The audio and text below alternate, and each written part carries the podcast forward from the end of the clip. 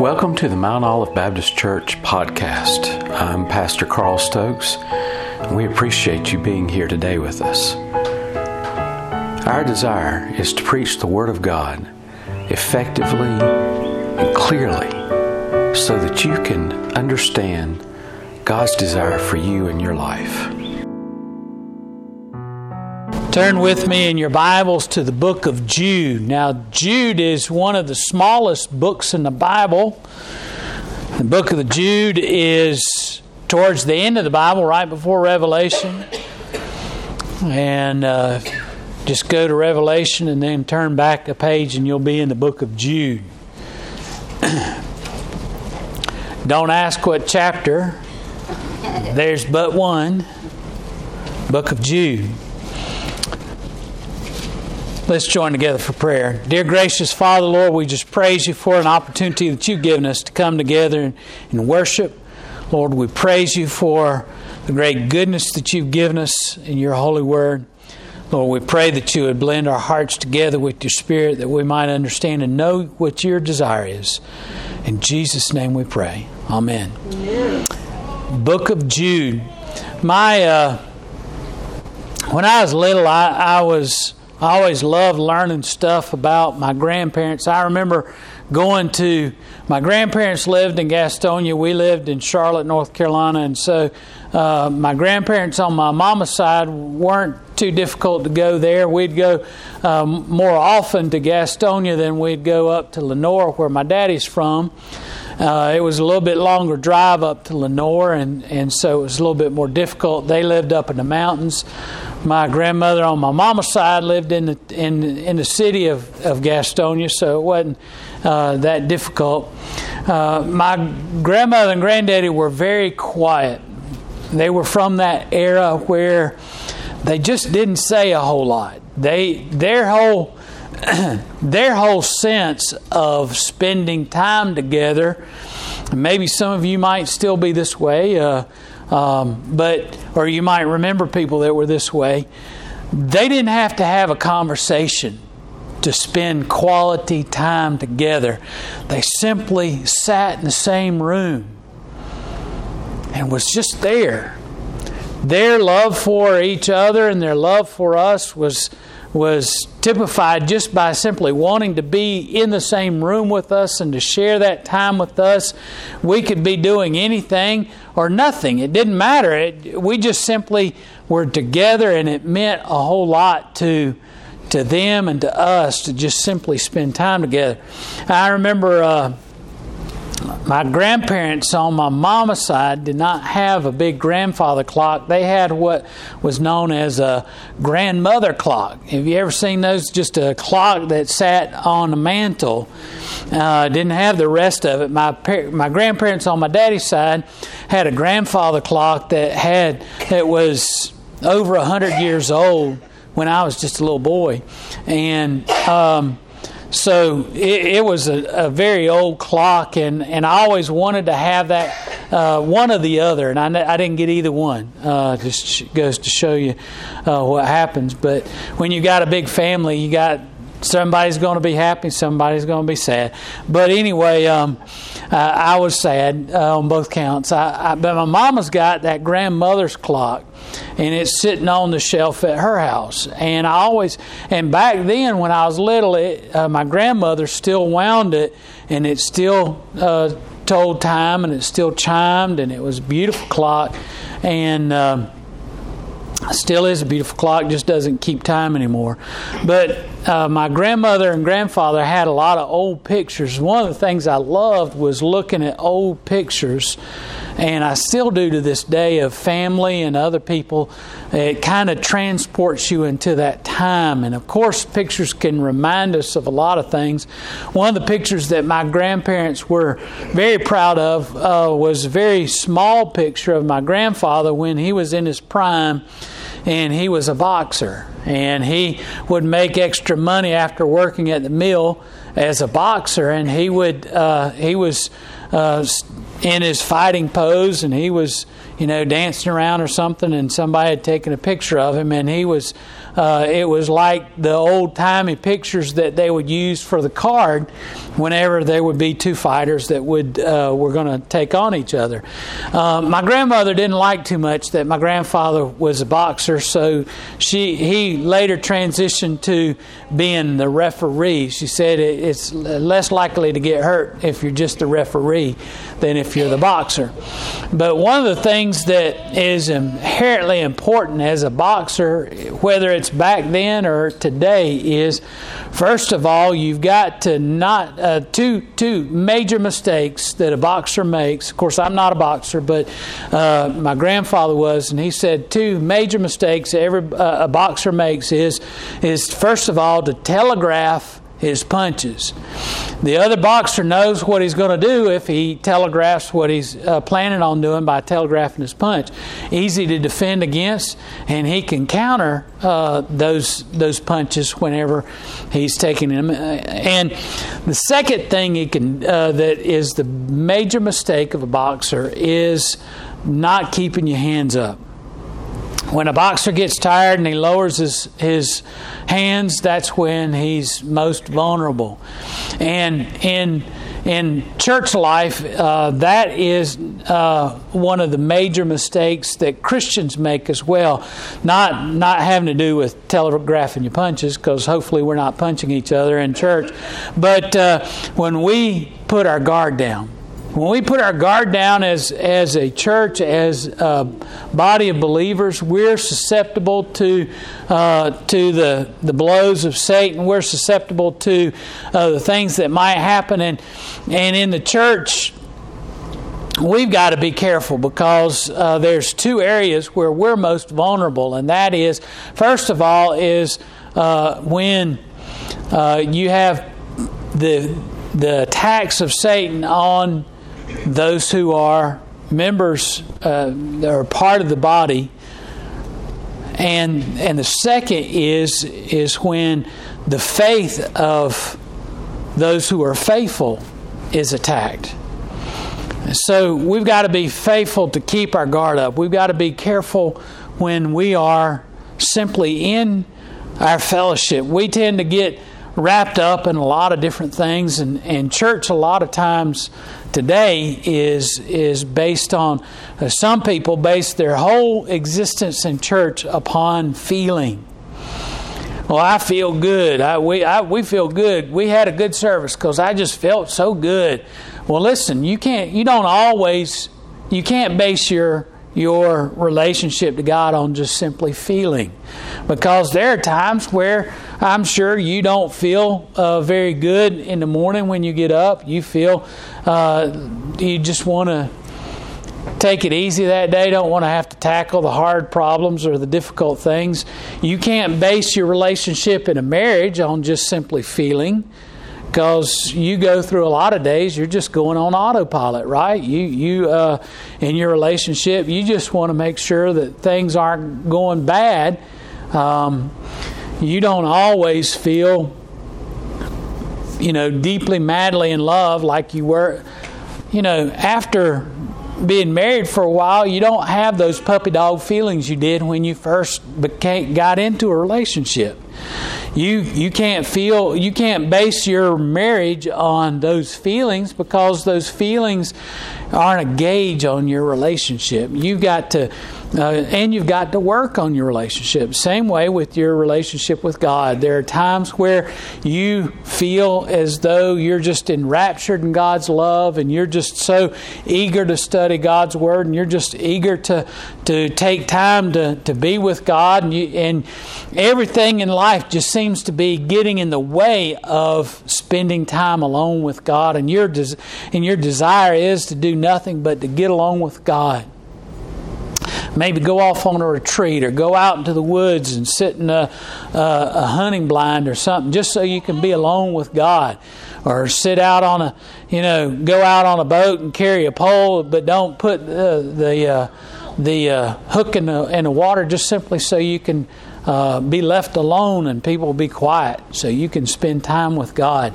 That's understandable. Here, you you you have those times, but then there are times in your Christian walk that you don't feel very much like a Christian. It's not that you're doing stuff bad or you're you're dealing with sin. You just don't feel as caught up in your in your relationship to God as you usually are, and and it doesn't mean that you're at, a distance with God. You just aren't on the the, the peaks like you had hoped to be. All the we can't.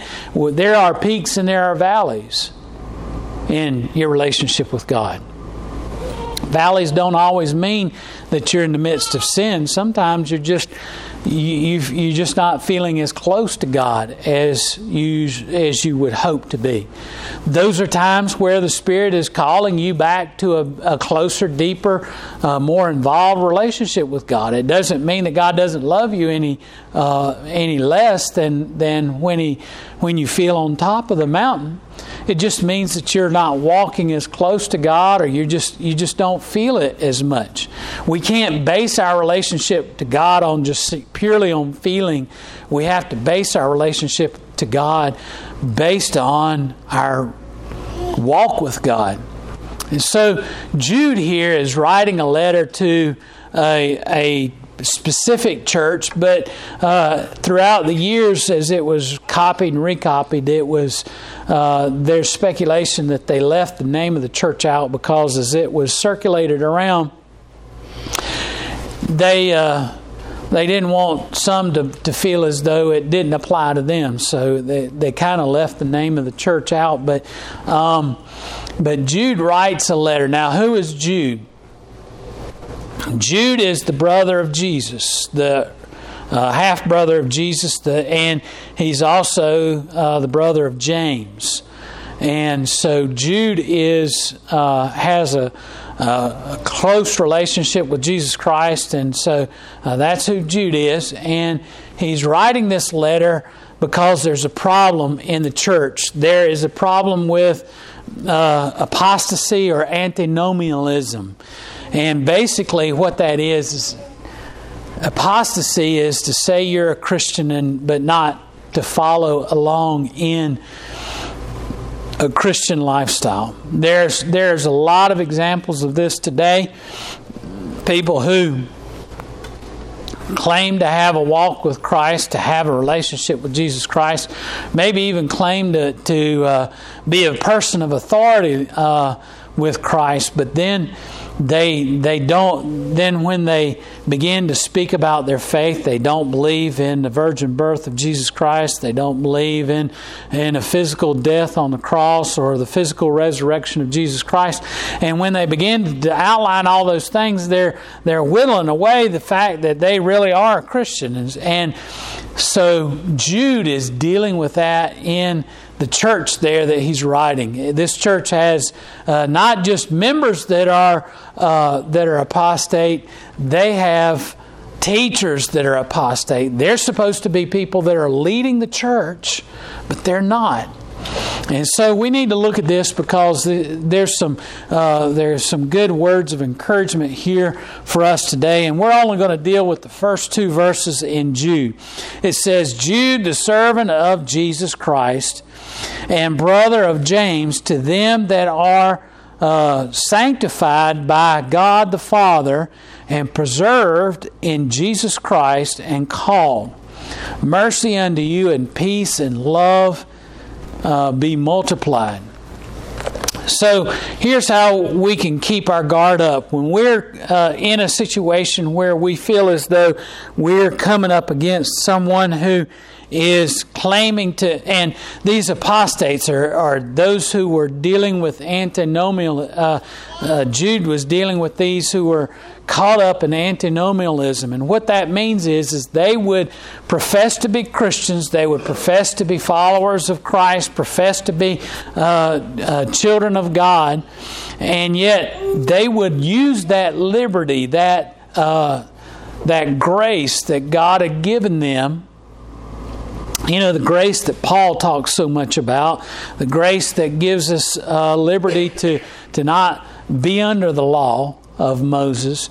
Uh, these people who were apostate or uh, these antinomianism uh, people, they were people who were taking that grace and going too far. They were saying, well, because I've got the grace of God, I don't have to follow the commandments of God. So that means I can go out and I can do whatever I want to. I don't have to follow the commands of God. I've got grace. I, and that'd be like a Christian today and, and saying that they're a Christian, but going out and, and doing everything that they could to do uh, to sin against God. Well, I can go out and drink all I want to. I can go out and, and take drugs all I want to. I can go out and have uh, relations with uh, everybody that I see or anybody that I see. I can go out and do this and do that. And I can steal. I can uh, do all kinds of stuff and, and not worry about any of that because I got grace. I've got grace.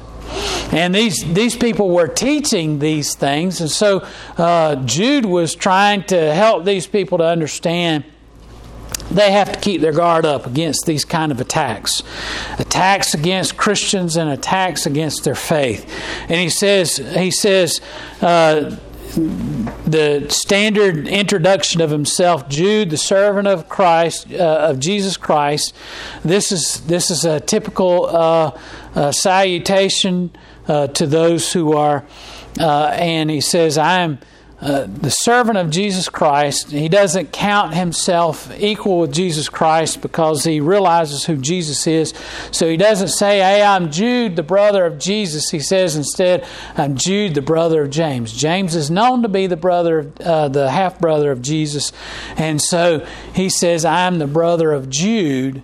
So that helps you to understand that Jude is also the brother of Jesus. And he says, um, to those of you who are sanctified by God the Father. And this is an important thing for us to understand. When we become a Christian, we need to, uh, there's, uh, like I said, there's times where we go through periods of time where we feel saved and we feel as though we're close to God and we're close to Jesus Christ and we feel as though we're going on just such a wonderful uh, a peak. Uh, uh, but then there are those who feel as though they can lose their salvation. They lo- uh, when they sin or they do something wrong, and they may do something very wrong. They might uh, go out and have an affair. They might go out and and uh, go to a strip club, or they might go out and you name it, whatever it might be, and they feel so torn up about the sin that they've done that they feel like, well, there's no way that God could forgive me. There's no way that, that God still loves me. There's no way that I'm a child of God because I wouldn't have ever done this. Jude says, uh, Jude is addressing this to those who are sanctified by God. Uh, and what he's saying is, those of you who have a relationship with Jesus Christ that, that call yourself a Christian, you need to remember first and foremost, you are sanctified by God. There's nothing, and the way I explain this to so many people about sanctification is, is this. Sanctification means that God has taken away your sins as if you've never had sins in your life. And sanctified by God is is you need to understand something very important when dealing with those feelings of the fact that you might have lost your salvation or that you might have done something and God will never forgive you, those kind of things. Those, those hateful, awful thoughts are from Satan and they're from the pit of hell. You need to remind yourself something. What is the one what is what is it that you could have done to deserve salvation? Nothing. You couldn't do any, there's nothing we can do. We can't even go and sacrifice ourselves on a cross ourselves to pay for our own sins. That's not going to pay for your sins. The only payment of for your sins is to go uh, to an eternity of hell, and that's what we want. Uh, we don't want to have that in our life, and God doesn't want that for your life. So He sanctifies you. So if there's nothing you can do to deserve salvation, and there's nothing you can do that would make God to, to love you and forgive you, to earn yourself salvation, then what is it that you can do that you could possibly do that God wouldn't love you? If there's nothing you could do in order to earn your salvation, there's nothing you can do that would cause God to sit there and say, You know, I loved you, but you messed up royally. So I'm not going to love you anymore. No, We've messed up throughout all of our life. There's nothing we can do that would cause us to deserve salvation. So there's nothing we can do once we are saved that would cause God to not to stop loving us. So there's no way in which God is going to turn his love or turn his back on us and not love us anymore. Now, that doesn't give us the right to do whatever we want to, and Jude backs that up with the next statement. Not only are we sanctified by God, but we are what? We are purified by Jesus Christ. Now, when he says we're purified by Jesus Christ, he's, talking about the salvation process. What do we understand and know about the salvation process? Well, Jesus shed his blood on the cross of Calvary so that we can, and we talk about being washed in the blood. Now, we're not. We're not like a garment where uh, God takes us when we uh, come to Him for salvation and He balls us up and puts us in a, a, a bowl of Jesus' blood and scrubs us and washes us. That's a metaphor, and that, that's not meant to, uh, we're not meant to think of ourselves as that cloth, but we also, but uh, the, uh, but the example is, is clear. We're cleansed by the blood of Jesus Christ. We're made whole by what Jesus Christ did on the cross of Calvary. And as a result, that pure uh, that blood of Jesus Christ that was applied to us didn't just wash us once; it purified us. That'd be like if you took off your socks or your uh, uh, your shirt this afternoon and because you got some mustard on it or something like that at lunch, you uh, you took that shirt off and you put it in a in the washing machine.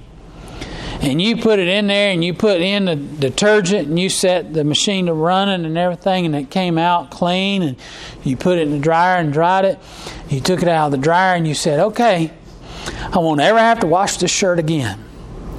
Wouldn't that be wonderful? It, wouldn't it be great to, to have to uh, take out some smelly socks and wash them once and never have to wash them again?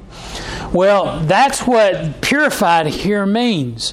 We're washed in the blood of Jesus Christ and we're never more in need of being washed again. We're never more need to, to have.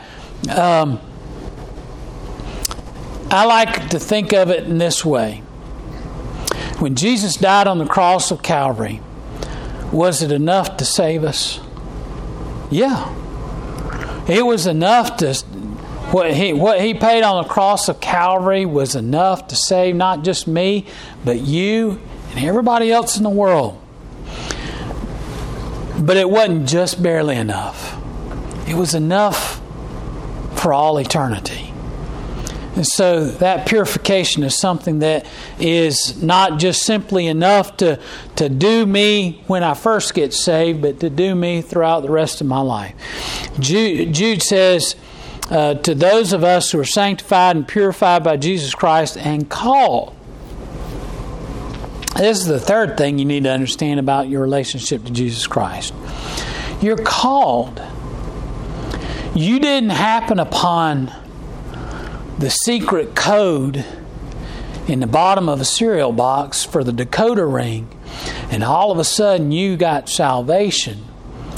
You didn't happen to, to work out an equation and all of a sudden, boom, you, you realized what was necessary to get saved. No, you were saved by the grace of Jesus Christ, by the grace of God, and the purification of Jesus Christ and it was not something that that was that you just happened to stumble upon. He says you are called of Jesus Christ. You're called. Your relationship with God is not an accident. It's not something that you just happen to. You know, uh, years ago, my family was looking to augment our our uh, our income, and my mom and dad were doing everything they could to in a job that they needed to find some other way of making some money. And they were approached by some friends and family members that were doing something to raise money, and they were selling all kinds of different stuff. First, it was Amway, then it was uh, Eureka Foods, and then it was insurance.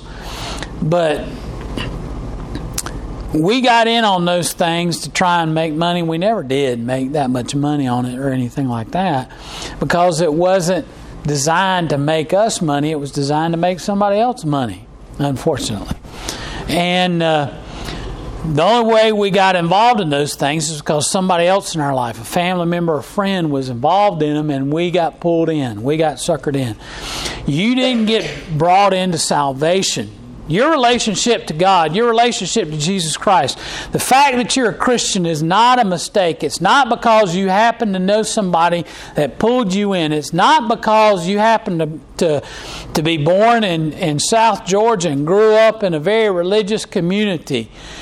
The fact that you have a relationship with Jesus Christ and a relationship with God is because God called you. He pulled you in by the power of the Holy Spirit. His Spirit worked on your heart, and His Spirit called on you and convicted you of your sinfulness. His, uh, the work of the Holy Spirit drew you in. You are called of God. The Bible tells us that we're pursued by God and because He loves us and wants to have a relationship with us.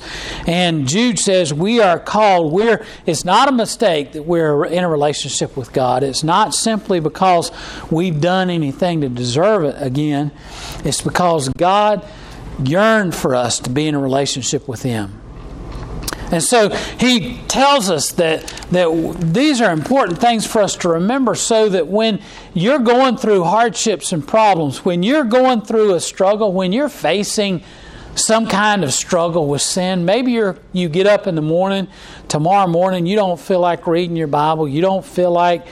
Uh, having a quiet time, or maybe you haven't had a quiet time in, in years. Maybe you haven't felt like having a serious time of, of devotion to God every day uh, for your whole Christian walk. That doesn't mean that you're not a Christian. It means you've got some getting together to do. You need to, to spend time growing closer to God. Uh, but it doesn't mean that you're not a Christian any longer. It doesn't mean that you uh, have never accepted Christ in your heart and life. It just means that you've not been trained and disciplined.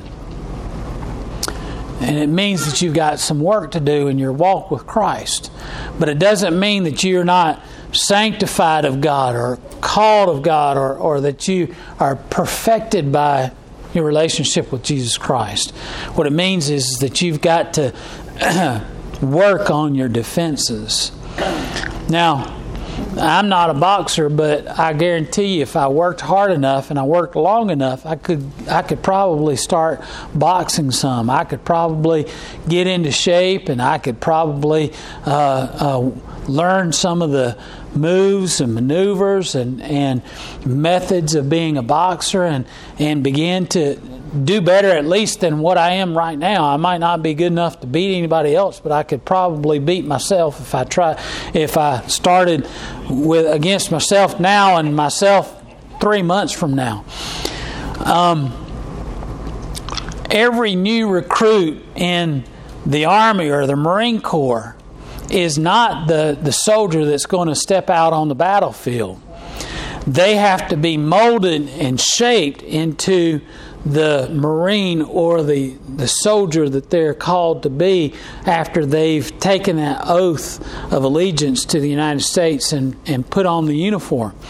They're not even acknowledged in the Marine Corps, right? They're not even acknowledged as a Marine until after they've completed basic training. They're not even they're not even good enough to be called a Marine until after you they've gone through a period of training and dedication and devotion to learning the skills necessary to be a soldier. And then they're just a buck private at that point. Or maybe not even that. Um, they are uh, they're they're just beginning. They're not what they're going to be at the end of their career. They're just beginning. We in our Christian walk can't expect ourselves to be the Christian that we're expected to be when we first accept Christ into our heart and life. We have to condition ourselves. We have to work at our relationship with God. We have to, to discipline ourselves to be uh, in fighting mode and that's the problem. Many of us in our churches are apathetic to the, the battle that we're engaged in. We're in, uh, Paul says, we are in a, a battle with uh, spiritual forces in this world. We're at, at, battle with those things that would, would cause us to sin, those spiritual forces that would cause us not to have a relationship with Jesus Christ. And so we need to make sure that we are training and preparing, just like a soldier or just like a boxer, like a marathon runner. You don't wake up one morning and decide you're going to be a, a, a, to run a marathon and wait till the morning of the marathon to put on your running shoes for the first time. I've never run a marathon. I know that. I know that much. I know you have to start out and you work slowly. You begin. Uh, one of the when I was in high school, there was a guy that, that ran faster than anybody else. He could run, and he he'd run behind you, and and he'd say, "I'm just drafting behind you. I'm just letting you break the wind. I'm just," and he'd just stand back there, and he'd just have a good old time. And then when he'd get on the last leg of the run, he'd say, "Okay, I'm going to leave you," and he'd whip around you and just run like you were sitting still. It made you feel like the coyote running after the road runner. I mean, you'd, you'd sit there and you'd go slower and slower because of how fast he was going, and. later on in his senior year, he started running marathons. And he and but he didn't start out running marathons the first day because just because he was fast didn't mean that he could run 26 miles without any training, without any discipline, without any preparation, without preparing himself. He had to go through all as good as he was, as marvelous as he was as a runner he had to work up to 26 miles. He'd run uh, 10, 12 miles, and then he'd put a few more miles on it, then he'd put some more miles on it. Then he'd run, finally get up to the point where he's running 26 miles, but he had to, to work at that. He didn't just do it once, he had to do it several times. He had to do all that he could because he wanted to train well. We can't be apathetic about our walk in Christ. If we want to be faithful as God's people, we've got to, got to be sure that we have prepared ourselves for the battle, that we prepare ourselves for when the onslaught comes, when the attack comes by Satan. We must be prepared for difficult times. We have to be prepared. It's great to go through good times.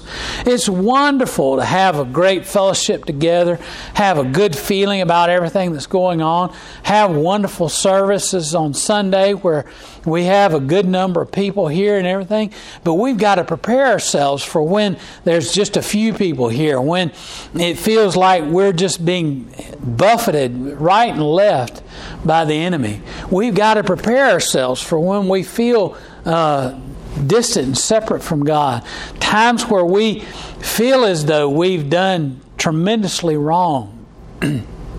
or we're depressed or heartbroken because of sin in our life. We've got to, to be prepared for those times. One of those things that we do is to be sure that we know that there's answers in God's Word by simply being students of God's Word and constantly applying God's Word to our life. We've got to uh, be readers of God's Word so that we know where to look for answers if we don't know them off the top of our head.